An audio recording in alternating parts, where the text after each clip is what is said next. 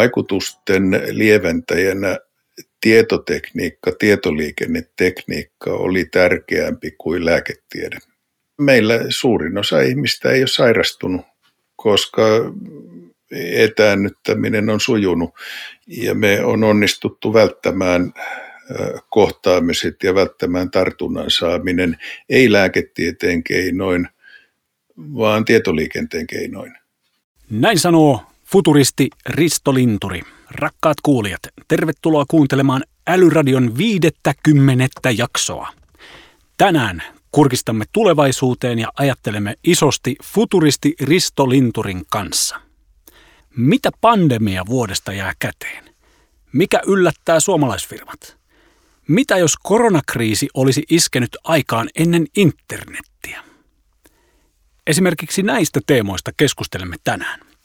Minä olen Sami Lampinen, Salesforcen maajohtaja ja isäntänne täällä Älyradiossa.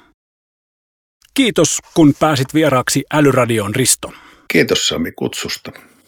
Sinulla on pitkä ja komea ura tulevaisuuden tutkimisesta. Olet neuvonut monia yrityksiä ja poliittisia päättäjiä siitä, miten maailma muuttuu. Miten päädyit tulevaisuuden tutkijaksi? Se tulevaisuuden tutkija Voisi sanoa, että ihan teiniästä lähtien niin mä oon, oon lukenut tulevaisuudesta. Tieteiskirjat on ollut harraste, niitä on tuhatkunta hyllyssä, hyllyssä tällä hetkellä. Pääosa silloin teiniässä luettuja. Tota, ää, sitten kun mä aloin kirjoittamaan lehtijuttuja, niin yksi ensimmäisistä lehtijutuista oli tulevaisuuden ennakointia. Mä haastattelin ja kyselin 80-luvun alun tietotekniikan suurilta kuruilta sitä, miltä tulevaisuuden tietokoneet heidän mielestään voisi olla. Ja, ja se julkaistiin muistaakseni 81 tai 82 tietokonelehdessä ja kirjoitin sinnekin sitten oman, oman jutun, mutta, mutta sen jälkeen tulevaisuuden ennakointi kaventui aika paljon niin kuin tietotekniikan ää, lähinäkymiin sen takia, että jos mä olisin kertonut, mitä mä oikeasti ajattelen, että minkälaisia tietokoneet on 10 vuoden päästä tai 20 vuoden päästä, niin ATK-päälliköt ei olisi kyllä lähettänyt ihmisiä mun kursseille. että olisi Aivan. mennyt uskottavuus. Ja, ja tota, sitten kun mä vapauduin niistä yrityskaupan jälkeen, niin sen jälkeen visiointi muuttui aika tavalla vapaammaksi. Mä saatoin ruveta taas puhumaan niitä asioita, visioita, mistä voi haaveilla ja millä kaikilla tavoilla teknologia voisi auttaa meitä tai uhata meitä. Ja kyllähän mulla aika tavalla se tulevaisuuden tutkimus on ollut semmoista teknologian edelläkävijyyttä siinä mielessä, että koittanut kokeilla ja miettiä, että mitä kaikilla keksittävillä uusilla jutuilla tulevaisuudessa voisi tehdä. Ähm, sun raporteissa on aina hyvin perusteellinen ote ja tässäkin Älyradion jaksossa käsiteltäviä raportteja varten olet kahlannut valtavia aineistoja ja koostanut niistä näkemyksesi. Kerro hieman työtavoistasi. Mistä pitää lähteä liikkeelle, kun mallintaa isoja muutoksia? Liikkeelle lähtö on semmoinen, mä muistan kun professori Nonaka Ilkka Tuomen väitöstilaisuudessa hän, hän kertoi, että miten, miten hän, niin kuin hiljaisen tiedon mestari, niin miten hän lähtee liikkeelle. Ja mä luulen, että mulla on vähän samanlainen tapa. Hän sanoi, että hän menee johonkin ja sitten hän seurailee, mitä siellä tapahtuu ja vähitellen hänelle alkaa tulla aavistus siitä, että jotain – jotain uutta alkaisi sattua. Eli, eli kahlataan suuri määrä On se sitten aineistoa tai seurataan maailman tapahtumaa ja tulee joku aavistus ja sen jälkeen pitää ruveta paneutumaan siihen, että mitä siellä oikeasti tapahtuu, rakentaa hypoteeseja ja sen jälkeen testataan niitä hypoteeseja. Ja kyllä, kyllä niissä niin kuin ehdottomasti tärkein asia on se, että koko ajan epäilee olevansa väärässä ja koko ajan testaa sitä omaa hypoteesia, että voisinko mä sittenkin olla väärässä, voisiko jotain muuta ollakin tapahtumassa kuin tämä. Eli, eli tutkijan tärkein ominaisuus on, on pelko siitä, että on väärässä. Metodina muuten, niin, niin kyllä niin kuin jatkuva ö, uuden materiaalin selaaminen ja kelaaminen ja ja sovittaminen Joo. ja sitten aina hylätään niitä vanhoja ja katsotaan, että vieläkö tämä pitää paikkansa ja sen jälkeen kun on huomannut, että jossain on virhe, että joku asia ei mennytkään niin kuin luuli, niin sitten pitää etsiä selitys siihen. Kyllä mä piehtaroin omissa virheissä ja, ja koitan, koitan niin kuin ymmärtää – niitä. Ja sitten mua harmittaa, se ei harmita, että mä teen kaksi kertaa sama virheen. Se harmittaa, jos mä teen kolme kertaa sama virheen, koska okay. toisella kertaa mun olisi jo pitänyt ymmärtää, mikä siinä oli se virhe. Että tavallaan niin kuin yhdestä kerrasta ei välttämättä vielä ymmärrä, mikä, oli, mikä meni pieleen. Ymmärtää vaan, että meni pieleen, ja se ei vielä ole hyödyllistä. Mainitsit äsken, että kieriskelet omissa virheissäsi. Niin, tai mitäs kielikuvaa sä käytitkään siinä, mutta onko jotakin niin kuin, onko joku sellainen virhe, josta olet erityisen ylpeä? Ah, virheitä, josta mä olen erityisen ylpeä. Tota, voi sanoa niin kuin, Joku ennuste, mikä teit ja olit siitä aika luottavainen, mutta se menikin aivan täysin pieleen. Tota, joo, isoin virhe on ollut, siis pari virhettä. Yksi oli, yksi oli kuvapuhelin, ja mä 90-luvulla, 90-luvun loppupuolella puhuin aika tavalla kuvapuhelinten puolesta ja ajattelin, että ne tulee, niin, niin se veny pitkäksi. Nyt vasta on uusi sukupolvi, joka tota, jos mä nuorimman lapsen kanssa puhun puhelimessa, niin kyllä se on niin kuin täysin ihmeessä, jos ei hän näe kuvaa ja täysin tyytymätön siihen, että hän ei näe kuvaa. Eli, eli tota, nyt se niin kun alkaa tulla sieltä niin, että se on se normaali. Mutta, mutta tässä on nyt sitten mennyt jo 25 vuotta. Ja, ja toinen semmoinen pitkäksi mennyt oli tota lentävä auto. Ja, ja se lentävä auto, mä näin vehkeen, joka toimi, joka nousi omin, omin voimin parinkymmenen metrin korkeuteen ja leiju siellä ja pystyi tasapainottamaan siis tota, vehkeen prototyyppi. Mutta se, mikä siinä meni pieleen, niin se firma ei ole saanut rahoitusta sille ja, ja ne moottorit olisi vaatinut FAAn hyväksynnän, niin FAA ei hyväksy muuta kuin sarjavalmisteisia moottoreita, ja se sarjavalmistuksen käynnistäminen olisi maksanut 100 miljoonaa, ja ne ei saanut sitä alkupääomaa, ja, ja tota, ää, mä, niin kun se meni runsaat kymmenen vuotta pitkäksi sitten se ennusti, ja se, että, että jos aikataulu ennusteissa menee tuolla tavalla pieleen, niin siinä siinä saa yhdestäkin virheestä, vaikka olisi 99 juttua ennakoinut melko tarkkaankin oikein, niin sitten kun tekee yhden virheen, niin siitä yhdestä virheestä kaikki, jotka haluaa torjua tulevaisuuden, niin kaikki mellastaa siitä yhdestä virheestä ja sanoo, että aina toi on väärässä. Ihan varmasti joo. Tuohon kuvapuhelinhommaan, niin itse asiassa kävin Bellapsin vierailulla viime vuoden syyskuussa ja mä näin siellä tota, ensinnäkin pitkän liudan äh, erilaisia palkintoja ja muita niin kuin innovatiivisuudesta, mutta sitten siellä oli Picture Phone Prototype vuodelta 1964. Se oli aika mielenkiintoinen kapistus. Eli 64 vuonna niin Bell Labsilla on ollut tämmöinen kuvapuhelin prototyyppi jo.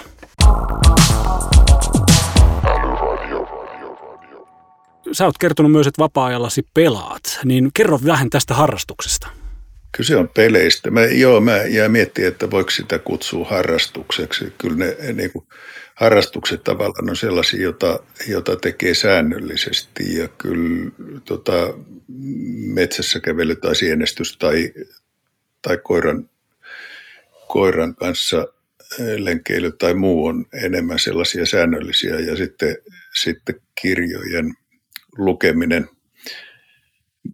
ellei sitä teknologian penkomista pidä harrasteena, mutta, mutta pelaaminen, niin mä oon niin kuin tuuripelaaja.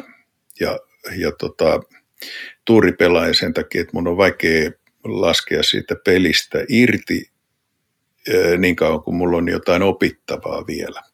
Ja, mm-hmm. ja opittavaa on niin kauan kuin joku toinen on parempi. Eli, eli tota, nyt sitten, jos mä menen pelaamaan tonne jotain verkkopeliä, niin, niin mun on kauhean vaikea poistua sieltä ennen kuin mä oon parempi kuin ne toiset. Ja jos siellä on 50 000 muuta pelaajaa, niin, niin tota, siinä voi mennä vuosi, että on parempi kuin ne toiset. No silloin sitä pitää jo vähän harrastaa. Joo, joo. Oli mulla kymmenkunta vuotta sitten, niin oli kolme konetta netissä kiinni yhtä aikaa, jotka, johon mä olin tehnyt makroja, jotka pelas sitä samaa peliä, peliä niin tota, päädyin mä sitten siellä sille, että mä lopetin siinä kohdassa, kun mä olin ykkösenä. Totesin, että nyt ei enää ole opittavaa tästä, tästä että voi poistua, mutta mutta seikkailupelit on vähän parempia. Mä, mä en uskalla tuollaisiin strategiapeleihin enää tarttua. Tota, seikkailupeliä pelasin, Assassin's Creed Odyssey pelasin läpi. Kun ne on tarinallisia, niin niihin ei voi juuttua. Sitten kun on pelannut sen tarinan läpi, niin sitten on pelannut sen tarinan läpi ja, ja tota, siihen meni parisataa tuntia. Maailma on todella muuttunut tänä vuonna. Uusia teknologioita on otettu käyttöön hurjaa vauhtia kodeissa ja työpaikoilla. Etänä järjestetään nyt työpajoja ja seminaareja ja ruoan verkkokauppa moninkertaistui. Vappuna Mantakin lakitettiin digitaalisesti. Olet kirjoittanut eduskunnan tulevaisuusvaliokunnalle uunituoreen raportin pandemiateknologioista. 65-sivuisessa raportissa olet perehtynyt 18 teknologiaan. Lähdeaineistosi on erittäin laaja. Mikä tässä mallinnuksessa oli mielestäsi yllättävintä? Tota, muutama yllättävä asia. Yksi oli se, että, että mä käytin siinä aikaisempien raporttien, niin kuin radikaalien teknologiaraporttien tämmöistä vaikuttavuusanalyysi kehikkoa jossa yhteiskunta on jaettu 20 eri arvonluontiverkostoon. Ei, ei toimialoihin, vaan, vaan funktioihin niin kuin siihen, jotka tyydyttää jotain tarvetta. 20 eri tarvetta, merkityksellinen elämä tai elämykset tai ravinto tai liikkuminen ja, ja tavaroiden valmistus tai saanti tai energia ja näin, näin eh, niin kuin turvallisuus ja näin edespäin, 20 tällaista. Ja se, että se toimi niin hyvin tässä, vaikka kyse ei ollut teknologia-arvioinnista, vaan, vaan ensin pandemian vaikutusten analyysistä, niin se istui tämä jako myös siihen pandemian vaikutusten analyysiin. Mä jokaiseen näistä kahdesta kymmenestä mä tein kirjallisuustutkimuksen, niin kuin keräsin lähdeaineistoa, laajoja raportteja Maailmanpankilta ja IMFltä ja erilaisilta suurilta konsulttiyhtiöiltä ja muilta ja lukuisilta muilta toimijoilta. Niitä tuli 650 yhteensä näihin kahteen, kaikkiin 20 osa-alueeseen, miten pandemia on vaikuttanut. Ja näistä mä sitten äh, keräsin erityisesti, mitkä keinot on ollut hyödyllisiä niiden ongelmien väistämisessä tai torjumisessa. Ja sieltä tuli sitten nämä 18 teknologiaa. Toki niitä teknologioita on, on niin kuin yksityiskohtaisesti suunnaton määrä enemmän. Mutta tota, mä ryhmittelin ne 18 ryhmään. Ja, ja jos katsotaan, että mikä siinä oli, oli jollain tavalla yllättävää, niin, niin vaikutuksina, vaikutusten lieventäjänä tietotekniikka, tietoliikennetekniikka oli tärkeämpi kuin lääketiede. Oho, kerro tuosta vähän lisää. No, no meillä suurin osa ihmistä ei ole sairastunut, koska etäännyttäminen on sujunut ja me on onnistuttu välttämään kohtaamiset ja välttämään tartunnan saaminen ei lääketieteen keinoin, vaan tietoliikenteen keinoin. Aivan, aivan. Kaikki, kaikki niin kuin etäkaupat ja kaikki tällaiset, ja, ja me on onnistuttu tekemään se niin, että monet ihmiset on jopa tyytyväisiä uuteen elämäänsä, ja, ja monet asiat on alkanut sujua paremmin kuin aikaisemmin, mutta niin kuin, en halua vähätellä niitä kaikkia valtavia ongelmia, mutta, mutta tämä oli se semmoinen niin kuin yllättävä havainto.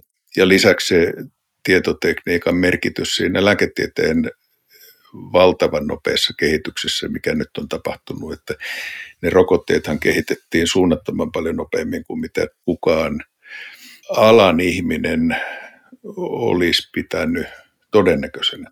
Aivan. No tuossa raportissa toteat, että pandemian kannalta vaikuttavimmat teknologiat olivat tosiaan nämä tietoverkot, ja pilvipalvelut, rokotekehitys ja, ja kohtaamisten digitalisointi. Miten hyvin Suomi on varautunut näihin haasteisiin? Suomessa nämä, nämä tota, kyllä se voi olla, että meillä on etätyön maailmanennätys, etätyön ja etäoppimisen maailmanennätys niin kuin siinä mielessä, että ei ehkä missään muussa maassa maailmassa näin kattavasti ole siirrytty etätyöhön ja ja etäopiskeluun. Meidän verkot on kestänyt sen hyvin. Havainto oli tuossa, että verkkojen käyttötapa on muuttunut ikään kuin niin, että arjesta on tullut sunnuntai. Et kun viikonloppuisin on katsottu valtava määrä videoita, niin nyt se sama tapahtuu myös arkipäivisin ja ja se, ne ei ole sortunut ne verkot tähän.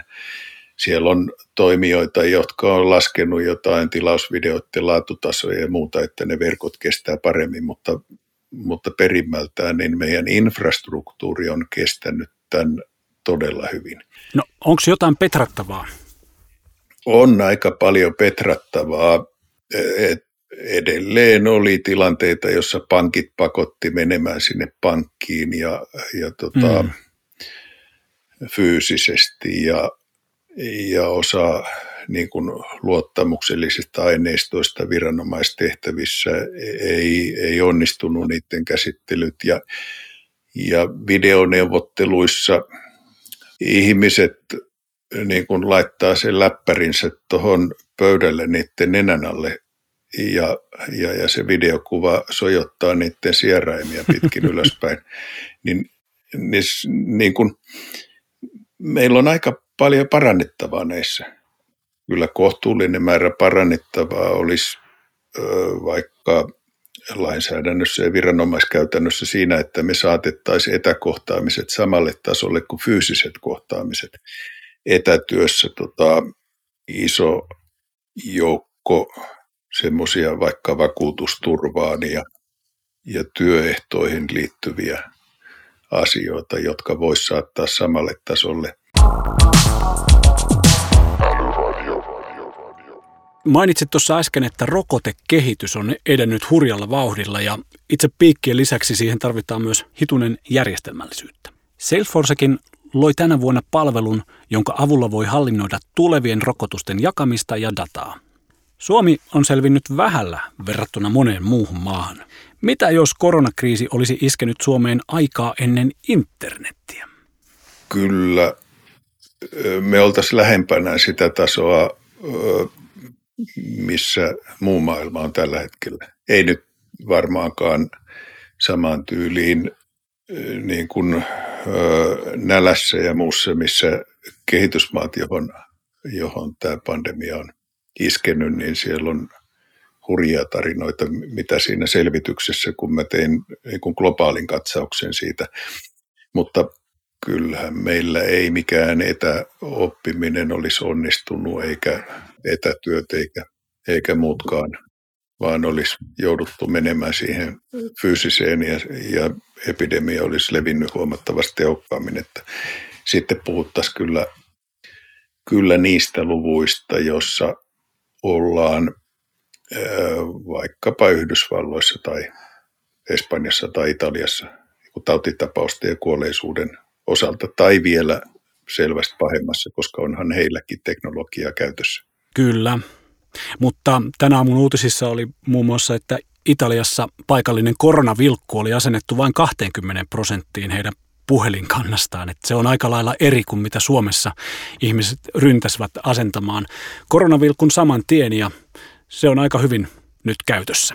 Joo, kyllä meillä teknologian käyttöönotto ja edelläkävijyys on, on ollut ihan selkeää. Toki vuodesta 2000 tähän päivään, niin ei ihan yhtä edelläkävijöitä ole oltu kuin mitä oltiin silloin 90-luvun loppupuolella, mutta eiköhän se tästä vauhti taas kiihdy. Kyllä. Risto, oletko tulevaisuusoptimisti? Mä, mä tota, e, olen ja en ole. niin kun, ehkä, ehkä mä vähän riippuen yleisöstä, niin, niin tota, jos mä menen jonnekin turvallisuusviranomaisten luokse kertomaan asioita, niin sitten mä kerron kaikki kauhutarinat ja, ja jos mä menen, menen jonnekin firmaan, jonka täytyisi kehittää jotain uusia asioita, niin, niin kuvaan sitten sen niin kuin mahdollisuuksien, positiivisten mahdollisuuksien kannalta. Mutta kyllä, kyllä mä koitan katsoa sekä ne uhat että mahdollisuudet ja kaikki katsoa aina, aina yhtä aikaa ja käydä porukallakin keskustelua niistä molemmista. Ja, ja kyllä mä näen, että kun me mennään eteenpäin tässä pari 30, 40 vuotta, niin utopia ja dystopia käy valtavan kiihkeitä kilpajuoksua keskenään. Et me, meillä on, on niin kuin mahdollista, että me ajaudutaan täyteen katastrofiin tai, tai sitten on mahdollista, että, että kaikki merkittävät sairaudet parannetaan ja kaikki ihmiset oppii valtavan määrän uusia taitoja ja, ja elinikä pitenee, terve elinikä 50 vuotta vaikka ja, ja kaikilla on tarpeeksi energiaa ja ruokaa ja ilmastonmuutos saadaan ratkaistua ja maailman rauha ja, ja ties mitä, niin, niin tämä, tämä on mahdollinen. Mm-hmm. Ja sitten on se dystopia on mahdollinen. Ja, ja tota, varmaan seuraavat 30 vuotta tulee olemaan sitä kilpajuoksua ennen kuin tietää kumpi näistä, näistä voitti. Jos sitten tiedetään sittenkään, niin tämä, tämä tota, Jekyll ja Hyde-tyylinen näkymä mulla kai sitten tulevaisuuteen on.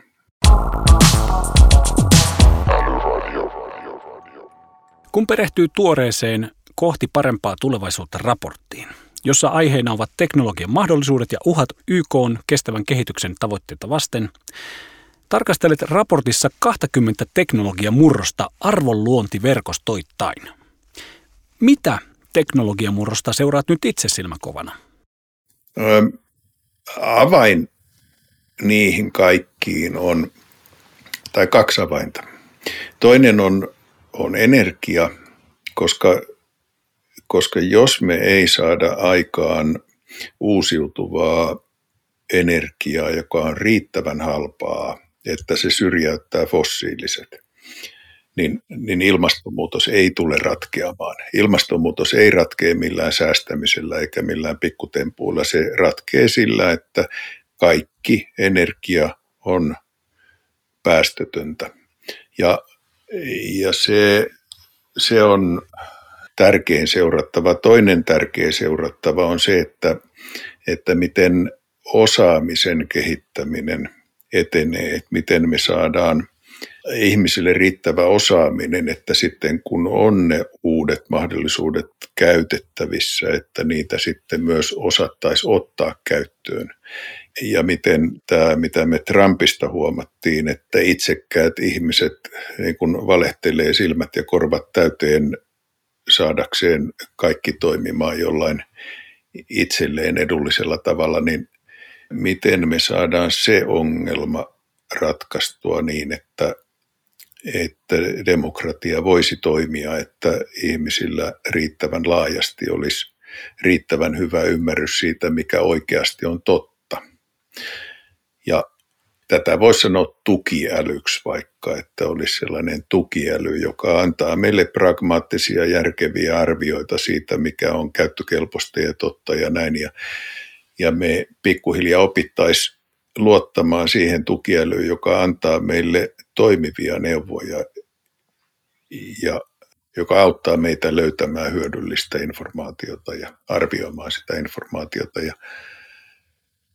ja kyllä mä näitä pidän mahdollisena. Se mielenkiintoinen asia siinä kohti parempaa tulevaisuutta raportissa oli, että näytti selkeästi siltä, että nämä kestävän kehityksen haasteet on mahdollista ratkaista ja ne on mahdollista ratkaista sille, että me päästään oikeasti niin parempaan maailmaan, jossa kestävällä tavalla jokaisella on hyvinvointi.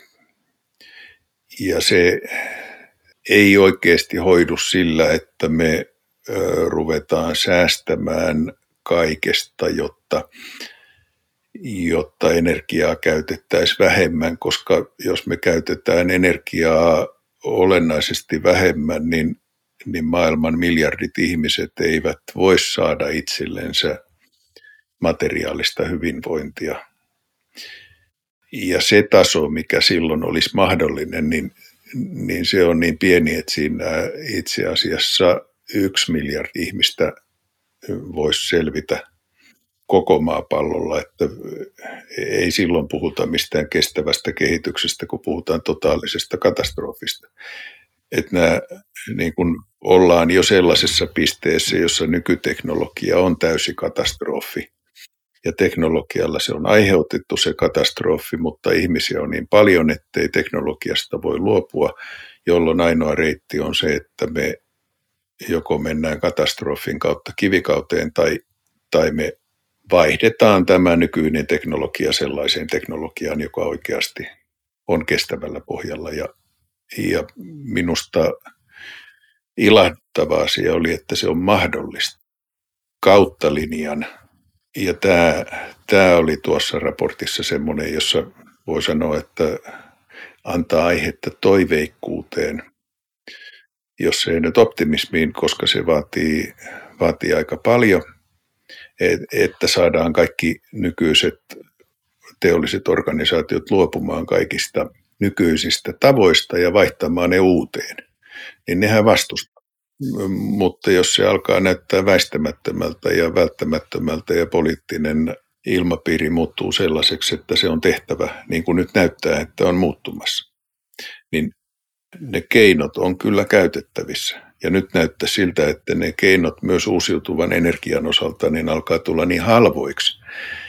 Sinne on tarpeeksi rahaa kaadettu, että ne on oppimiskäyrät ja muut on, on tehnyt ne niin halvoiksi, niin, niin valtaosa maailmasta tulee, tulee olemaan sellaista, että, että kun 20 vuoden päästä esimerkiksi sähköautoa ei tarvitse ladata ollenkaan, koska se useimmissa maissa saa auringosta suoraan katollensa tarpeeksi sähköä, millä se sitten ajaa ne matkat, mitä se normaalisti ajaa, niin ei ole, ei ole latausongelmia eikä mitään, mutta, mutta et, et tämän, tämän tyylisiin juttuihin, missä mittakaavassa ne jutut on, niin maatalous esimerkiksi aiheuttaa aika ison osan päästöistä, niin korvataan maatalous kokonaan sisäviljelyllä. Tästähän on mielenkiintoisia kokeiluja muun muassa Helsingissä. Joo, on. On, on. Että kyllä nämä, nämä kaikki alkaa olla sellaisia, että nämä toimii ja, ja kun laskee ne kaikki läpi, mä lasken aika paljon, en nyt kauhean monimutkaisia laskuja, mutta lasken esimerkiksi sen, että kuinka iso pinta-ala tarvitaan, jotta siihen pinta-alaan tulisi aurinkoenergiaa ihmisen ruuassaan saama määrä. Ja se on jännästi yksi neliömetri. Oho, se ei kuulosta paljon. Ei se kuulosta, mutta sitten kun siinä on tehohäviöitä, niin, niin oikeasti tarvitaan sitten 24 metriä tai 54 metriä tai 104 metriä, vähän riippuu siitä niin kuin millä hyötysuhteilla tai koko neljä kilometriä, jos niin kuin on aivan ökkäri. Että nämä saadaan suuruusluokkia niille asioille ja nähdään laskemalla, että mikä oikeasti skaalautuu siihen 8 miljardin tai 10 tai 12 miljardin ihmisen väestöön. Ja sisäviljelyllä esimerkiksi Italian maatalousmaa, jos peitettäisiin aurinkopaneelilla, niin sillä sähköllä voisi tuottaa Italiassa ruoan kaikille maailman ihmisille. Ja kaikki muu peltoala voitaisiin palauttaa luonnontilaan.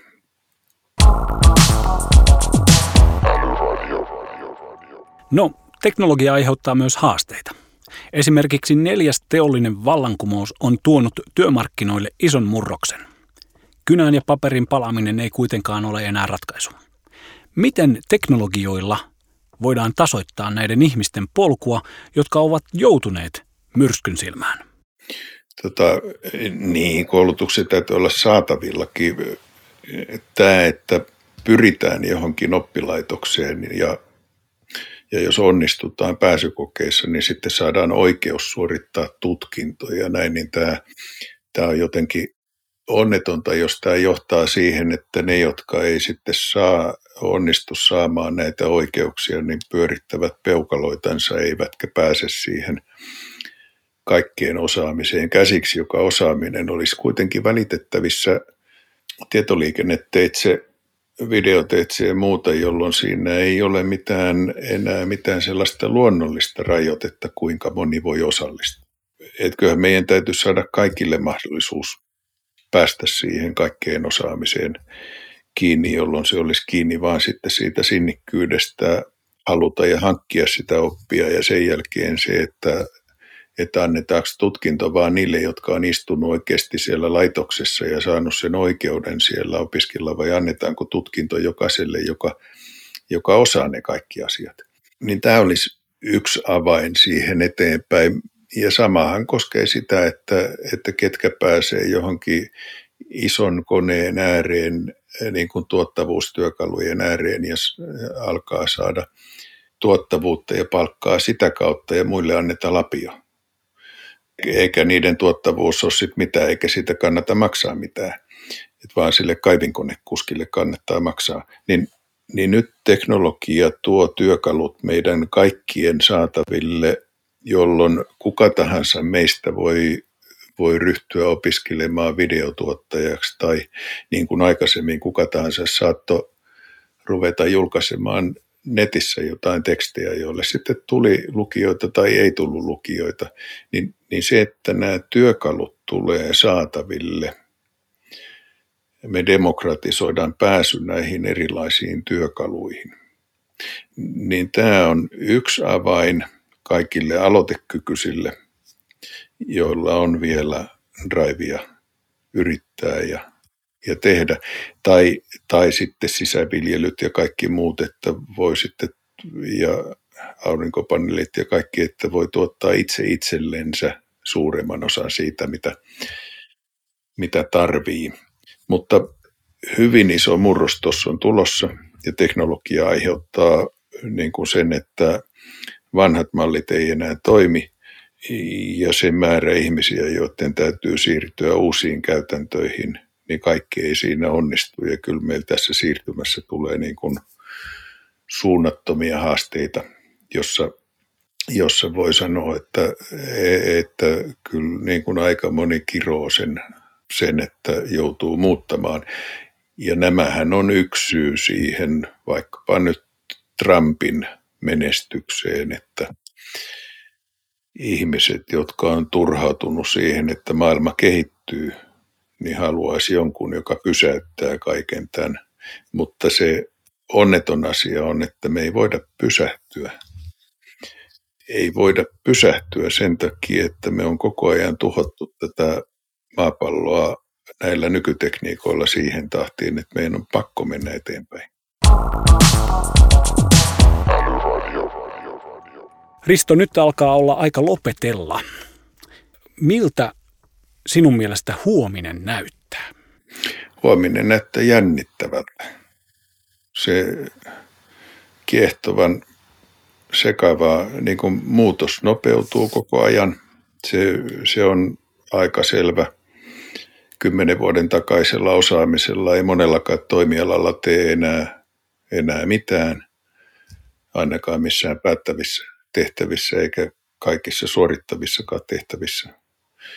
Ja se, että onnistutaanko me kääntymään siihen parempaan suuntaan, niin kyllä kymmenen vuoden päästä pitäisi jo, jo näkyä aika lailla selkeämmin kuin tällä hetkellä, että se onnistuminen oikeasti on tapahtumassa. Ja miltä se muuten näyttää, niin mahdollisuudet lisääntyy kyllä koko ajan, että kaikille niille, jotka tarttuu niihin uusiin mahdollisuuksiin, niin kyllä mä uskon, että se nykyistä paremmalta näyttää. Hyvin sanottu. Toivo elää. Ja sitten onkin vakiokysymyksemme aika. Mikä sinusta on älykkäintä juuri nyt? Se voi olla idea, palvelu, kirja, ihan mitä tahansa. Minusta älykkäintä juuri nyt on kyky, kun valtavan paljon aikaisempaa parempi kyky tuottaa sisältöä. Mä oon nyt justiin tehnyt kaksi dokumenttifilmiä yhden miehen tuotantona. Ja, ja jos niissä nyt on amatöörimäisiä jälkiä vielä, niin, niin tota, mä paranen siinä koko ajan. Eli se, mitä kaikkea tietoa ja elämyksiä me pystytään muille tuottamaan näillä uusilla teknologioilla, niin se on sellainen tärkeä, että jos vanhan maailman keksinnöistä kirjoitustaito on kaikkein tärkein, niin tämä uuden ajan elämysten ja ymmärryksen ja osaamisen tuotanto on se tämän ajan tärkein asia ja siinä nyt sitten tekoälyn käyttämiset ja, ja digitalisaation käyttämiset hyväksi. Silloinkin, kun tehdään jotain fyysistä, käsityötä 3D-tulostimilla tai tai muuta, niin, niin, ne, niin kuin digitaalisella muotoilulla voidaan tehdä se muotoiluisuus ja, ja sitten voidaan saada se fyysinen esine. Se kaikki kuuluu tähän samaan. Kyllä, joo. Hieno vastaus. Iso kiitos haastattelusta Risto. Kiitos Sami. Seuraavaksi on ekosysteemin äänen vuoro. Elli Pennanen, olepa hyvä. Moi Lauri, mahtavaa, että pääsit mukaan ekosysteemin ääneen kanssamme tänään. Kertoisitko lyhyesti, kuka olet ja missä työskentelet? Moi, äh, mun nimi on Lauri Kurkki, mä oon Biitillä hommissa ja mä vedän Biitillä meidän äh, myyntiä ja markkinointia. No, sä oot tehnyt vuonna 2017 gradun myynnin johtamisjärjestelmien pelillistämisestä – Kertoisitko tästä vähän lisää ja miten tämä liittyy nykyhetkeen sekä sitten myös tuohon tulevaisuuteen? Mm, joo. Äh, silloin mä aloin tutkimaan äh, myynnin johtamisjärjestelmiä nyt pelillistämistä sen takia, kun mä valmensin silloin paljon myyntiorganisaatioita ja myyjiä ja, ja myynnin vetäjiä ja jotenkin mm, mä kiehtoi hirveästi se ajatus, että miten me pystytään nyt ihmisiä opettamaan entistä paremmin. Ja aiheena, kun tässä jaksossa on tämä tulevaisuus, niin mä voisin itse asiassa kuin, äh, muutamia ajatuksia siihen antaa, että mitä tämä pelillistäminen voisi niin kuin käytännössä tarkoittaa. Ja, ja mä voisin katsoa sen, sen myyjän näkökulmasta ja sitten sen myynnin johtajan näkökulmasta. Eli myyjän näkökulmasta meillä voi olla vaikka jonkinnäköinen laite, on se sitten tota niin, pädi tai sitten se on virtuaalilasit tai sitten jopa ehkä joskus tulevaisuudessa piilolinssit, jotka koko ajan kuvaa sitä meidän tapahtumaan ja, ja katsoa, että mitä se meidän asiakas reagoi, mitä se sanoo, minkälaisia ilmeitä sillä on, minkälaisia eleitä, äänen painoa ja muuta. Ja sitä kautta se antaa sulle siihen sun verkkokalvolle sitten sen, että mitä sun pitäisi tehdä seuraavaksi myyjänä, että closeaaminen olisi lähempänä tai että sä pääsisit askeleen lähemmäksi sitä kauppaa. Ja sitten taas myynnin johtajan näkökulmasta, niin me voidaan asettaa siinä reaaliaikaisesti palaverissa tiettyjä vinkkejä tai tiettyjä palautteita tai varmistaa se, että meidän myyjä tekee niitä oikeita asioita, jotta me päästään sitten myyjän kohdalla tavoitteisiin ja sitten myös firmana tavoitteisiin. Eli tekoäly mukaan ja ää, erilaisia oppimismenetelmiä niihin palavereihin sillä, että se virtuaalisesti tuottaa sulle koko ajan sitä dataa, mitä seuraavaksi pitäisi tehdä. Onko sulla jotain terveisiä meidän kuulijoille, mitä he voisivat jo tänään tehdä tämän sitouttamisen ja oppimisen näkökulmasta? Joo. Um, hirveän paljon on tutkittu sitä, että mikä motivoi myyjiä. Niin siellä olisi tällainen neljä kirjainta, mitä, mitä mä voisin tässä käyttää. Eli relatedness, uh, sitten on autonomy, mastery ja purpose. Ja, ja nämä tarkoittaa sitä, että miten se sun myyjä kokee, että hän tällä hetkellä on, on niin kuin, siinä työyhteisössä mukana, että hän kokee, että hän on yhtä vertainen kaikkien muiden kanssa ja palkat ja kaikki muut on niin kuin osaamistason kanssa ää, kondiksessa. Sitten miten sä luot sille myyjälle sellaisen fiiliksen, että hän saa itse päättää asioista, miten sä luot sen fiiliksen, että hän osaa ne asiat ja sitten miten varmistetaan, että se myyjä näkee sen lopputuotteen ja sen merkityksen sille hänen työlleen. Ja nämä on sellaisia drivereita, mitkä ihan hirveästi sekä pelillistämisessä motivoi ihmisiä pelaamaan, mutta myös ihan normaali päivittäisessä työssä motivoi ihmisiä jatkaa ja puskea eteenpäin. No, enää meidän viimeinen klassikkokysymyksemme. Mikä on älykkäintä juuri nyt? Data on aina älykästä, jos se on fiksusti rakennettu sinne yrityksen johtamisjärjestelmiin. Ja, ja harvemmin se data siellä valehtelee. Eli jotta voidaan tehdä hyviä päätöksiä, niin tarvitaan hyvää dataa ja silloin ollaan älykkäitä ja tehdään oikeat johtopäätöksiä. Mauri Kurki, kiitos näistä ajatuksista. Arvoisa kuulija, kiitos kun kuuntelit 50 älyradiota. Palautetta ja peukkua voi laittaa esimerkiksi podcast-sovelluksessa tai Twitterissä häsällä älyradio. Älyradion aiheista löydät lisätietoa blogissamme osoitteesta selfos.com kautta suomi-blogi. Ei muuta kuin ensi kertaan.